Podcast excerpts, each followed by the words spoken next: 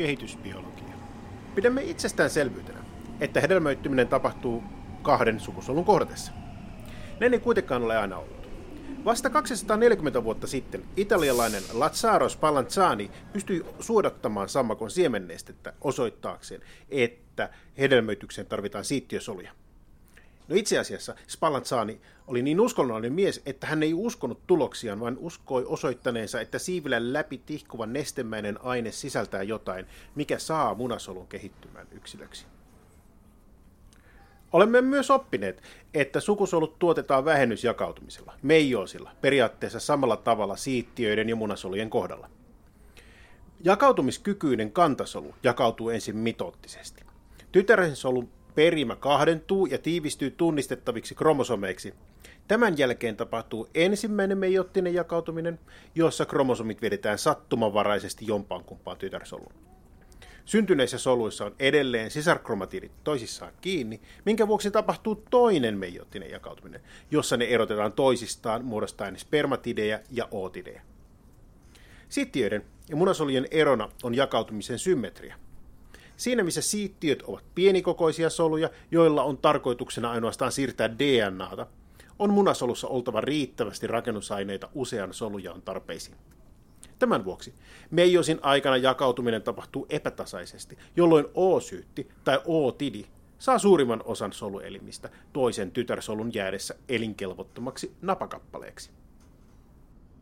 Muodostuneet haploidit solut eivät omaa somaattisten solujen pintarakenteita, jolloin ne koetaan elimistölle vieraiksi ja immunipuolustuksen tuhoamiskohteiksi. Siksi siittiöt sijaitsevat verenkiertoelimistön ulottumattomissa verikivesesteen takana. Niiden ravintohuollosta vastaavat sertolinsolut. Kiveksistä löytyy myös verisuonten viereisiä endokriinisiä leidikinsoluja. Miksi sitten emme tunne verimunasarja estettä? Tämä johtuu yksinkertaisesti siitä, että useimmilla lajeilla, kuten ihmisillä, munasolu on itse asiassa diploidi ennen hedelmöitystä. Se on pysähtynyt keskelle metafaasia, jossa sisarkromatiidit ovat vastakkain vielä toisissaan irrottamatta.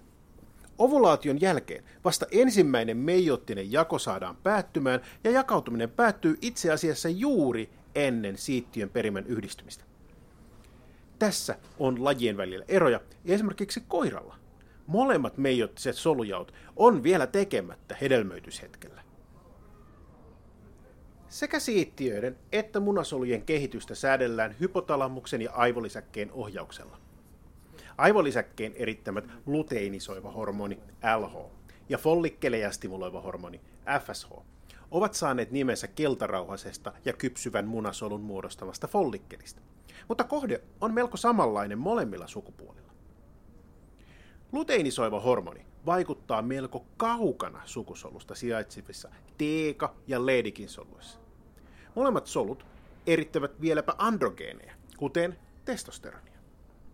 Molemmissa soluissa nämä kolesterolijohdannaishormonit vaikuttavat hypotalamuksessa ja aivolisäkkeessä hilliten LH-eritystä. Lähempänä sukusoluja sijaitsee granuloosa ja sertolinsolut. Molempia säädellään follikkeleja stimuloivalla hormonilla FSHlla, ja molemmat erittävät FSHn eritystä hillitsevää inhibiiniä. Kuitenkin ne erovat muulta toiminnaltaan. Granuloosasolut muuttavat eritetyn androgeenin estrogeeniksi, jolloin toiminta saadaan edes jotenkin eroamaan. Vastaavasti estrogeeni puolestaan lisää granuloosasolujen määrää, jolloin estrogeeniakin tuotetaan vähitellen väistämättä enemmän.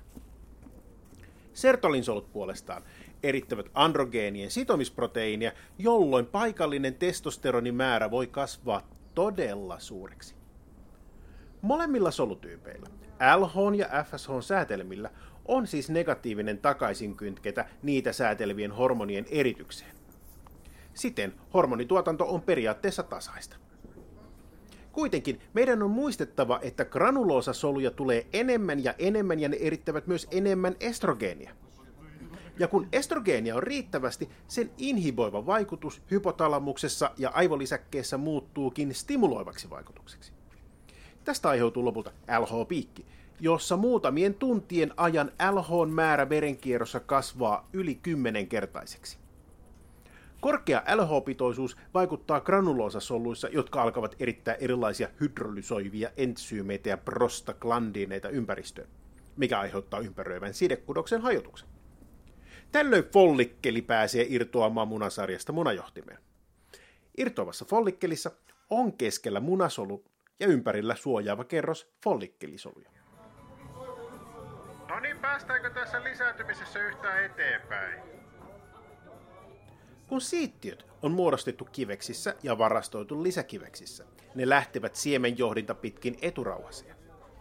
Matkalla tiehyeen yhtyy seminaalirauhanen, joka erittää viskoottista fruktoosia ja prostaglandiineja sisältävää limaa, joita tarvitaan siittiöiden evääksi ja supistamaan kohtua. Eturauhasessa siemenjohdin yhtyy virtsaputkeen, jolloin siihen yhtyy pieni bulbouretraalirauhanen, joka erittää emäksistä penistä voitelevaa limaa. No niin, nyt aletaan puhua asiaa. Lisääntymisestähän tässä on kyse. Lisää tällaista.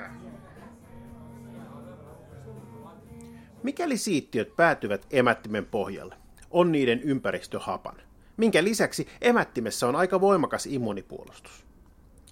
Estroskierron eri vaiheissa kohdunkaulan liman koostumus muuttuu, ja siten myöskin siittiöiden läpäisyys vaihtelee.